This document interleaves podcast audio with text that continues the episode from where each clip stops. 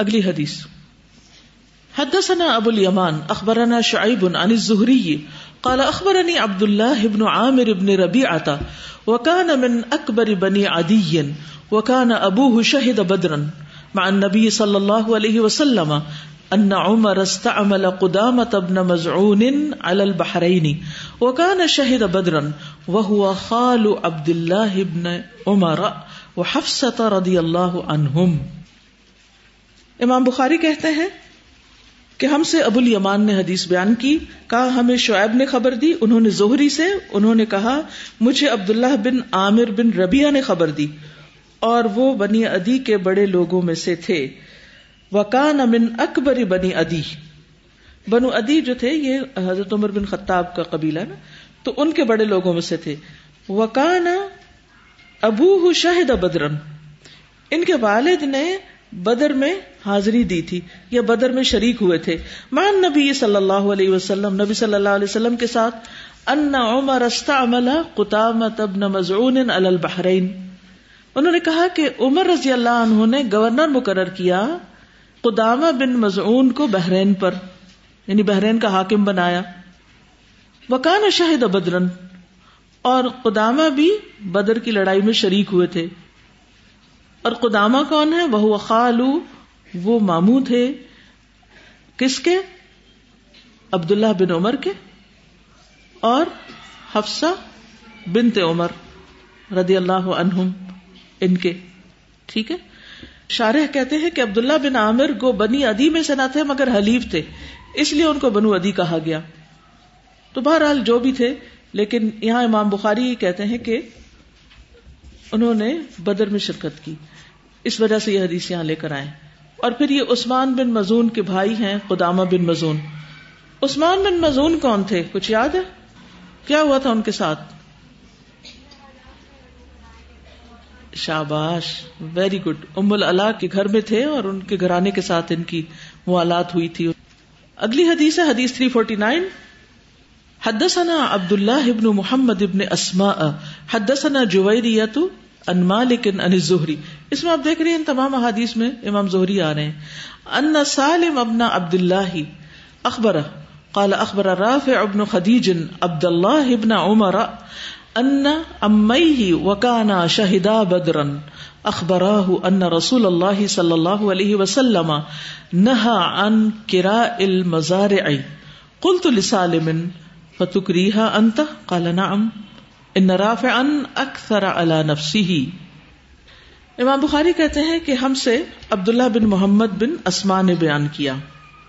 کہا، ہم سے جویریہ بن اسما نے انہوں نے امام مالک سے، انہوں نے زہری سے، ان سے سالم بن عبداللہ بن عمر نے بیان کیا۔ کیا؟ کالا اخبار رافع بن خدیجن کہ رافع بن خدیج نے خبر دی۔ کس کو؟ عبد اللہ ابن عمر عبد اللہ بن عمر کو۔ کیا؟ ان امئی ہی کہ ان کے دونوں چچا وکانا شہدا بدرن، اور وہ دونوں بدر میں شریک تھے۔ اس وجہ سے حدیث آ رہی ہے۔ اخبرا دونوں نے ان کو خبر دی۔ کس کو خبر دی؟ دیکھیے، اخبر رافع بن خدیج، عبداللہ بن عمر۔ رافع کو خبر دی کہ ان کے دونوں چچا جو تھے، ٹھیک ہے، وہ جنگ بدر میں شریک تھے۔ ابھی اس کی وضاحت پڑھتے تو واضح ہو جائے گا آپ کو۔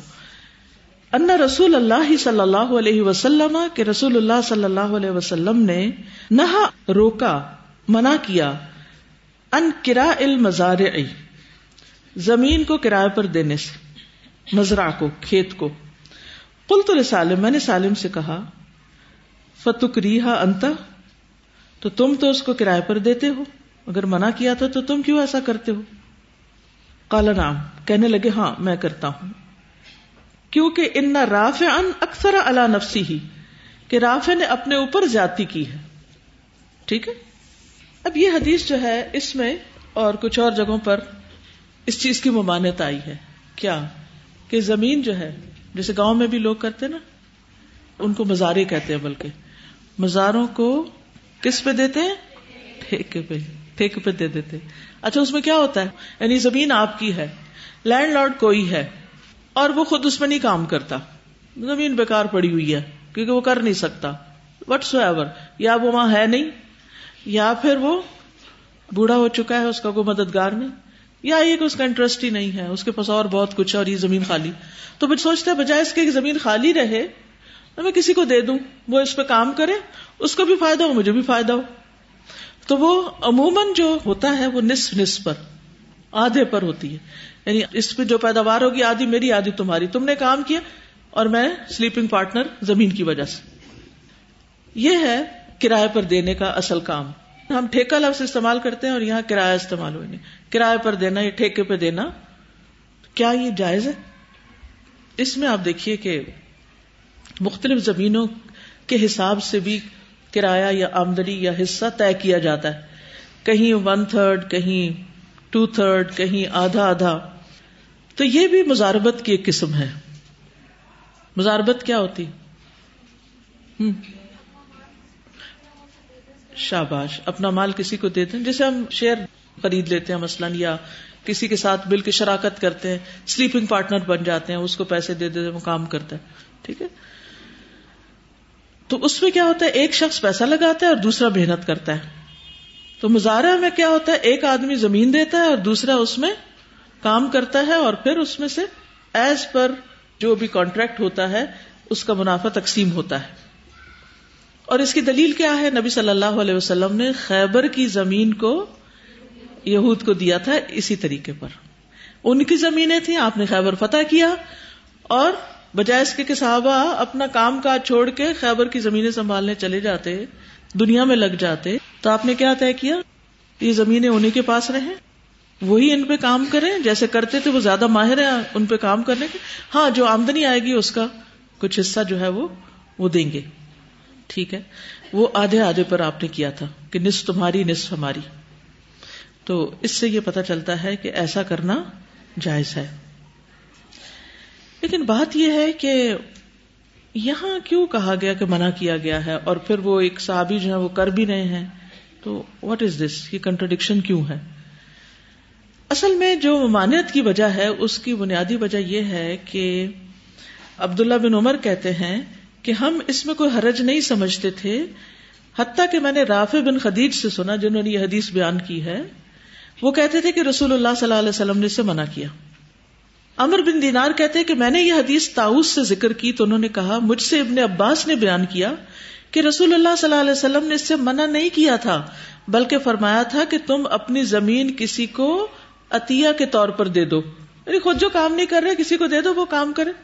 جیسے بازو کا ایسا ہوتا ہے نا، گاؤں میں بڑی بڑی زمینیں ہوتی لوگوں کی، تو کچھ غریب لوگ ہوتے ہیں، ان کا کوئی گھر نہیں ہوتا یا ان کی زمین نہیں ہوتی تو وہ کیا کہتے ہیں اچھا تم یہاں اپنا چھپڑ ڈال لو۔ کسی کے پاس دودھ نہیں ہے تو کہتے اچھا تم یہ ہماری اڈنی لے جاؤ، گائے لے جاؤ، تم دودھ پیو اس کا۔ جب واپس کرنا چاہو تو واپس دے دو۔ تو یہ ایک توحفہ ہوتا ہے منیحا اس کو کہتے ہیں نا دودھ دینے والے جانور کو بطور ہدیہ کسی کو دینا۔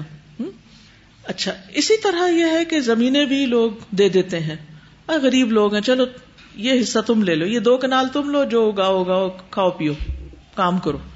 کبھی اس کے بس کوئی اور مدد لے لیتے ہیں، کبھی نہیں بھی لیتے۔ لیکن بعض جگہ پر چونکہ زمینیں بہت زرخیز ہوتی ہیں، بڑے بڑے باغات ہوتے ہیں، اور اس پر بہت محنت اور بہت اس پر پیسہ لگا ہوا ہوتا ہے۔ تو اس پر پھر لوگ اپنا حصہ بھی رکھتے ہیں جبکہ کام کے لیے کسی اور کو دے دیتے ہیں۔ تو ابن عباس نے کہا کہ رسول اللہ صلی اللہ علیہ وسلم نے منع نہیں کیا، بلکہ یہ کہا تھا کہ تم اپنی زمین کسی کو عطیہ دے دو تو یہ مقررہ اجرت لینے سے بہتر ہے۔ آبویسلی صدقہ کرنا جو ہے وہ زیادہ بہتر ہے بنسبت اس طرح کی شراکت کے۔ اس کا اجر و ثواب زیادہ ہے۔ یعنی آپ نے دراصل ایک بڑی نیکی کی طرف لوگوں کو مائل کیا۔ اچھا اسی طرح ایک اور روایت ہے۔ زید بن ثابت رضی اللہ عنہ کہتے ہیں کہ اللہ رافع بن خدیج کی مغفرت فرمائے۔ اللہ کی قسم، میں اس حدیث کو ان سے بہتر طور پر جانتا ہوں۔ اب یہاں سے بھی آپ کو پتا چل جائے گا کہ کس طرح اگر کسی حدیث میں کوئی کمی بیشی ہوئی تو دوسرے صحابہ فوراً آگے آئے اور انہوں نے اس کی اصلاح کی۔ وہ کہتے ہیں کہ حقیقت میں رسول اللہ صلی اللہ علیہ وسلم کے پاس دو شخص، دو انصاری لوگ حاضر ہوئے اور دونوں مرنے مارنے پر تلے ہوئے تھے، غصے میں تھے۔ اور جھگڑا کس کا تھا؟ زمین پہ جھگڑا تھا، کرایہ پہ دینے پر اور اسی قسم کا کچھ۔ آپ نے فرمایا اگر تمہارا یہی حال ہے، یہ لڑنا جگڑنا ہی ہے، تو اپنے کھیت کرائے پہ نہ دیا کرو۔ ٹھیک ہے؟ یعنی ایک خاص سچویشن میں بات ہوئی تھی کہ اگر یہ لڑائیاں ہی کرنی ہے تو پھر نہ کیا کرو یہ کام۔ بہت دفعہ ایسا ہوتا ہے نا کہ جیسے بچے مل کے کھیلتے ہیں، پھر اس کے بعد لڑنے لگتے ہیں، پھر شکایت ماں باپ کے پاس آتی ہے، تو وہ کیا کہتے ہیں؟ اگر یہی کچھ کرنا ہے تو مت کھیلا کرو۔ بہرحال مسدت نے مزید کہا کہ رافع بن خدیج نے اتنی سی بات سن لی کہ اپنے کھیت کرائے پر نہ دیا کرو اور پوری بات نہیں سنی تھی۔ یعنی پورا پچھلا واقعہ نہیں ان کو پتا تھا۔ تو انہوں نے آگے اتنی بات روایت کر دی۔ اب اس میں دیکھیے، نہ تو ان کی کوئی غلطی تھی۔ انہوں نے بس جتنا علم تھا اتنا پہنچا دیا، لیکن دوسرے کے پاس اس سے زیادہ تھا۔ فو کل علم علیم۔ اچھا یہی حال بعد کے ادوار میں بھی ہوتا ہے۔ بعض اوقات ایک عالم کو ایک مخصوص چیز کا علم ہوتا ہے، وہ اس کے مطابق کسی کو جائز، ناجائز ہونے کا کسی چیز کا فتوا دے دیتا اس کے بعد ایک اور بڑا عالم آتا ہے اور وہ کہتا ہے کہ نہیں، اس میں یہ پہلو بھی ہے، وہ اس کی وسط بتاتا ہے۔ اب لوگ کہتے ہیں کہ نہیں، یہ نہیں ہو سکتا۔ ہم نے جو پہلے سنی ہے نا، بس پتھر کی لکیر، ہم نے نہیں ہلنا۔ وہی صحیح ہے۔ حالانکہ وہ صحیح غلط کی بات نہیں ہوتی، وہ بعض اوقات نہ پہلا شخص غلط ہے اور نہ ہی اس کے اندر ہم کوئی بدخائی دیکھتے ہیں اور نہ دوسرے کے اندر صرف یہ کہ علم کی وسط ذہن کی وسط اس سے بہت فرق پڑ جاتا ہے۔ تو اس میں انسان کے اندر ایکسپٹینس ہونی چاہیے۔ ہمیشہ انسان اختلاف کے موقع پر توجہ سے دوسرے کی بات سمجھنے کی کوشش کرے۔ مشکل یہ ہوتی ہے کہ جہاں اختلاف آتا ہے نا، ہم ایموشنل ہو جاتے ہیں۔ اور جو ہی ہم ایموشنل ہوتے ہیں، عقل جو ہے نا وہ پیچھے چلی جاتی دب جاتی عقل کام کرنا چھوڑ دیتی ہے اور ہم کبھی غصے میں آ جاتے ہیں، کبھی ویسے جذبات میں آ جاتے ہیں اور معاملہ فہمی ختم ہو جاتی ہے۔ ٹالرنس ختم ہو جاتی ہے۔ ایک دوسرے کو غلط کہنا شروع کر دیتے تو کسی بھی معاملے میں جہاں بھی اختلاف ہو، اس کا بہت اچھا سولوشن نکل سکتا ہے اگر صرف توجہ سے بات سن لی جائے۔ ابھی کیا کہتے ہو؟ تم اپنا نقطۂ نظر بیان کرو۔ اچھا تم نے بتا دیا؟ اچھا تم اپنا نقطۂ نظر بیان کرو۔ اب اس کو مل کے حل ڈھونڈو۔ دیکھو کیا ہو سکتا ہے اس میں۔ تو بجائے اس کے کہ انسان دین کو بلیم کرے اسکالرس کو بلیم کرے، اس کو کرے، اس کو۔ یہ تو دین میں اتنے اختلافات ہیں تو مولوی تو ہر وقت لڑتے ہیں۔ اس طرح کی فضول باتیں کر کے خود دین سے باہر نکل جائے انسان، تو یہ انسان کے اپنے لیے بھی نقصان دے اور دوسروں کے لیے بھی۔ کیونکہ ایسے لوگوں کی باتوں سے دوسرے بڑی جلدی متاثر ہوتے ہیں۔ اور پھر کیا ہوتا ہے؟ اسکیپ کر لیتے ہیں، اس سے بھاگ نکلتے ہیں۔ تو یہاں سے بات کی وضاحت ہو گئی۔ اچھا اب اسی سے ملتی جلتی کچھ اور احادیث جس میں مزارت کی کچھ ممانعت کا ذکر آتا ہے، تو اس میں بھی اصل بات یہی ہے کہ زمین کو کسی کو مفت کام کے لیے دے دینا، ادھارا دے دینا زیادہ بہتر ہے، اس سے کہ اس پر کوئی مقرر کر کے اجرت لی جائے۔ ٹھیک ہے؟ اور اگر اجرت لے بھی رہا ہے تو آسانی کا معاملہ کرنا چاہیے دوسرے سے۔ ٹھیک؟ اور اس میں آپ دیکھیے کہ اگر کوئی خود ضرورت مند ہے اور مفت نہیں دے سکتا، کرایہ لے رہا ہے، تو اس میں کوئی حرج نہیں ہے۔ ٹھیکے کے پیسے وصول کرنا اگر وہ انصاف کے ساتھ ہے، تو ٹھیک ہے۔ اچھا اسی طرح ممانت کی جو حدیث آتی ہے نا، جس میں یعنی ممانت کا ذکر آتا ہے، وہ بھی کانٹیکسچل ہے یعنی خاص کانٹیکس میں بات ہے۔ وہ کیا ہے کہ بعض اوقات یعنی ابتدا میں جو لوگوں کو اس چیز سے روکا بھی گیا تو اس کی وجہ یہ تھی کہ لوگ زمین کے کچھ گوشے مقرر کر لیتے تھے۔ یہ اس کھال سے یا اس نہر سے ادھر کا میرا، ادھر کا تمہارا۔ مثلاً، اب ہوتا کیا تھا کہ بعض اوقات ایک حصہ زیادہ اچھی پیداوار دیتا تھا اور دوسرا نہیں۔ تو اس میں بھی پھر بعض اوقات ایک محروم ہو جاتا اور دوسرا جو تھا وہ ایش کرتا تو اس سے بھی لڑائیاں جھگڑے پیدا ہوتے۔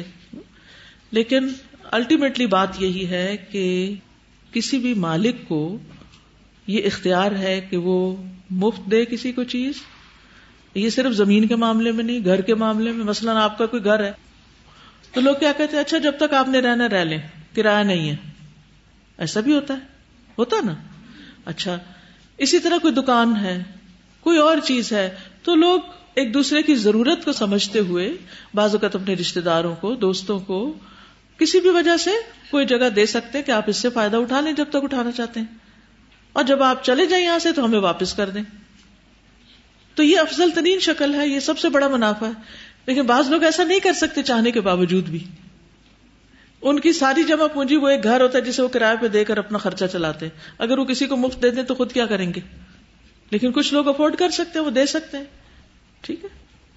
تو اصل میں ہمارا دین ہمیں کیا سکھاتا ہے؟ انصاف۔ دوسرے کی رعایت، دوسرے کا خیال رکھنا، دوسرے کو فائدہ پہنچانا۔ دوسرے کے لیے وہی سوچنا جو ہم اپنے لیے سوچتے ہیں۔ حدثنا آدم، حدثنا شعبہ۔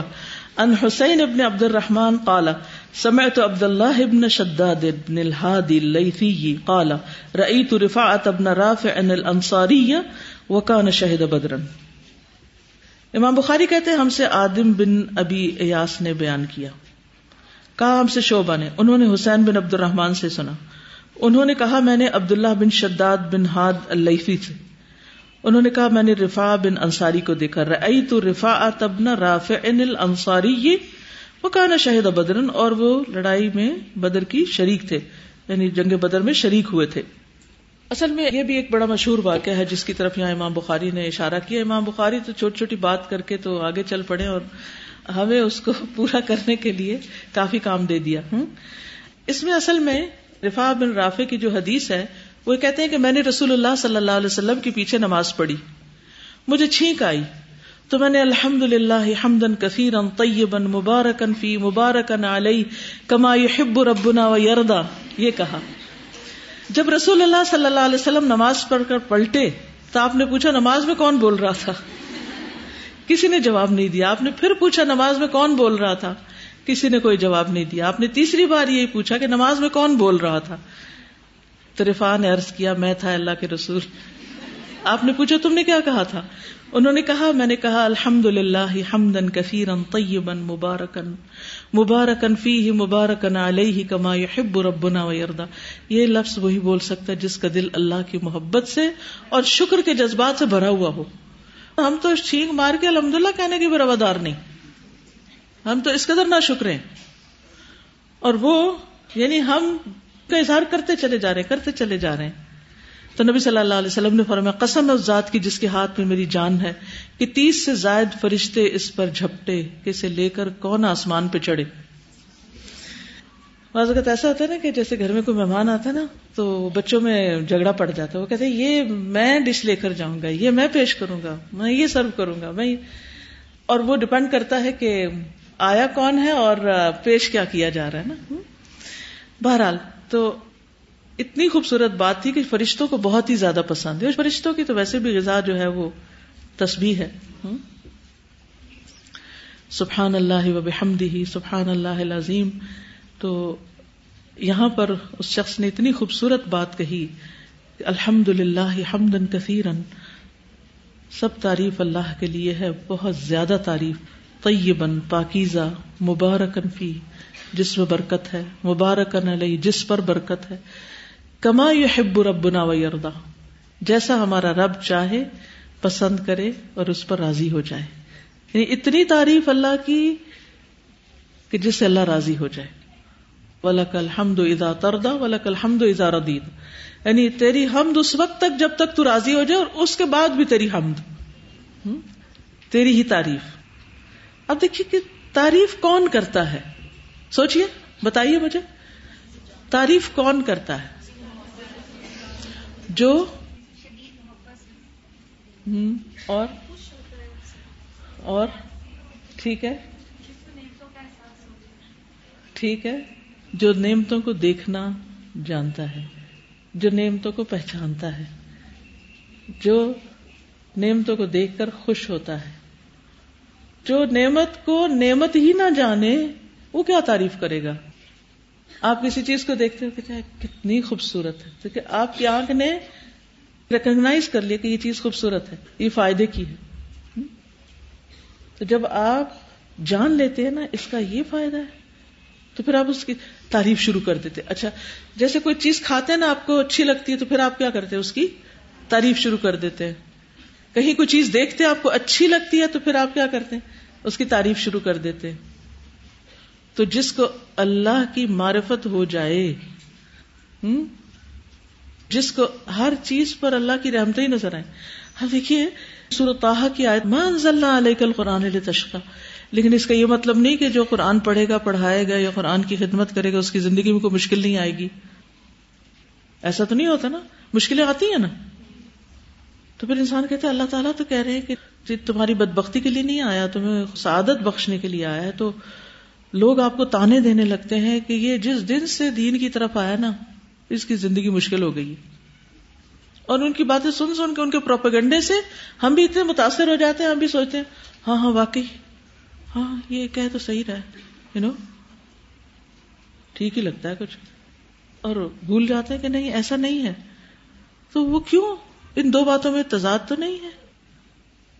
اگر قرآن پڑھ کے مشکلیں آ رہی ہیں، حجاب کی مشکل آ رہی ہے اٹسل پڑھنے کی مشکل ہے، گھر والوں کے تانے ہیں، تعاون نہیں ہے فائنینشیل کنسٹرینٹس ہیں، کچھ اور ہے، تو پھر یہ وعدہ کہاں ہے؟ میں انزلنا علیہ کل قرآن علی تشفا کیا کہیں گے؟ اب دیکھیے کہ اللہ کے رسول صلی اللہ علیہ وسلم نے اس قرآن کی خاطر بہت تکلیفیں اٹھائی تھیں۔ لیکن انجام کیا ہوا؟ انجام کیا ہوا؟ وہ رفان کا ذکر ان مالوسری یسرا ان مالوسری یسرا انجام بہت اچھا ہے۔ ایک ایک حرف پڑھنے کا، ایک ایک موومنٹ اس کے ساتھ جو ہے۔ اس کے ساتھ گزارا ہوا وقت ہی دراصل قیامت کے دن آپ کو لگے گا کہ ہم نے کچھ کیا۔ اور اس کا پڑھنا ہی باعث برکت اور چھوڑنا باعث حسرت ہے۔ کیا آپ کی زندگی میں ہی حالات نہیں بدلے تھے؟ بدل گئے تھے۔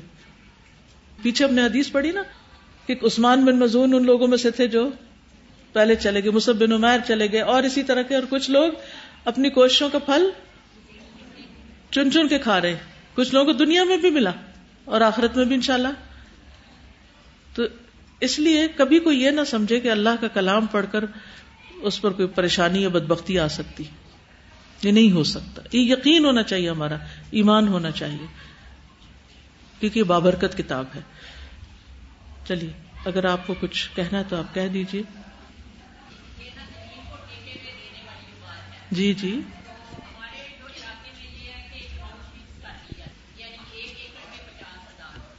یہ نہیں ہونی چاہیے کیونکہ یو ڈونٹ نو کہ نکلتا کیا ہے۔ جو الٹیمیٹلی آمدنی ہوگی نا، اس کو آدھا آدھا کرنا چاہیے۔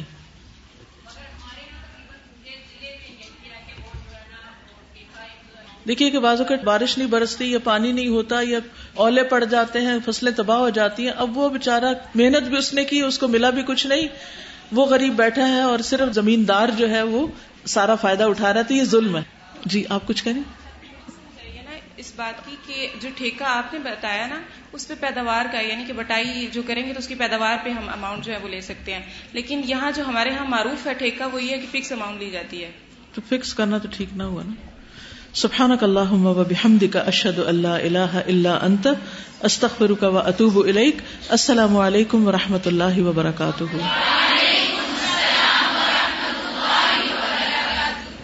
بسم الله الرحمن الرحيم والعصر إن الإنسان لفي خسر إلا الذين آمنوا وعملوا الصالحات وتواصوا بالحق وتواصوا بالصبر. اللهم صل على محمد وعلى كما صليت على إبراهيم وعلى آل إبراهيم إنك حميد مجيد اللهم بارك على محمد وعلى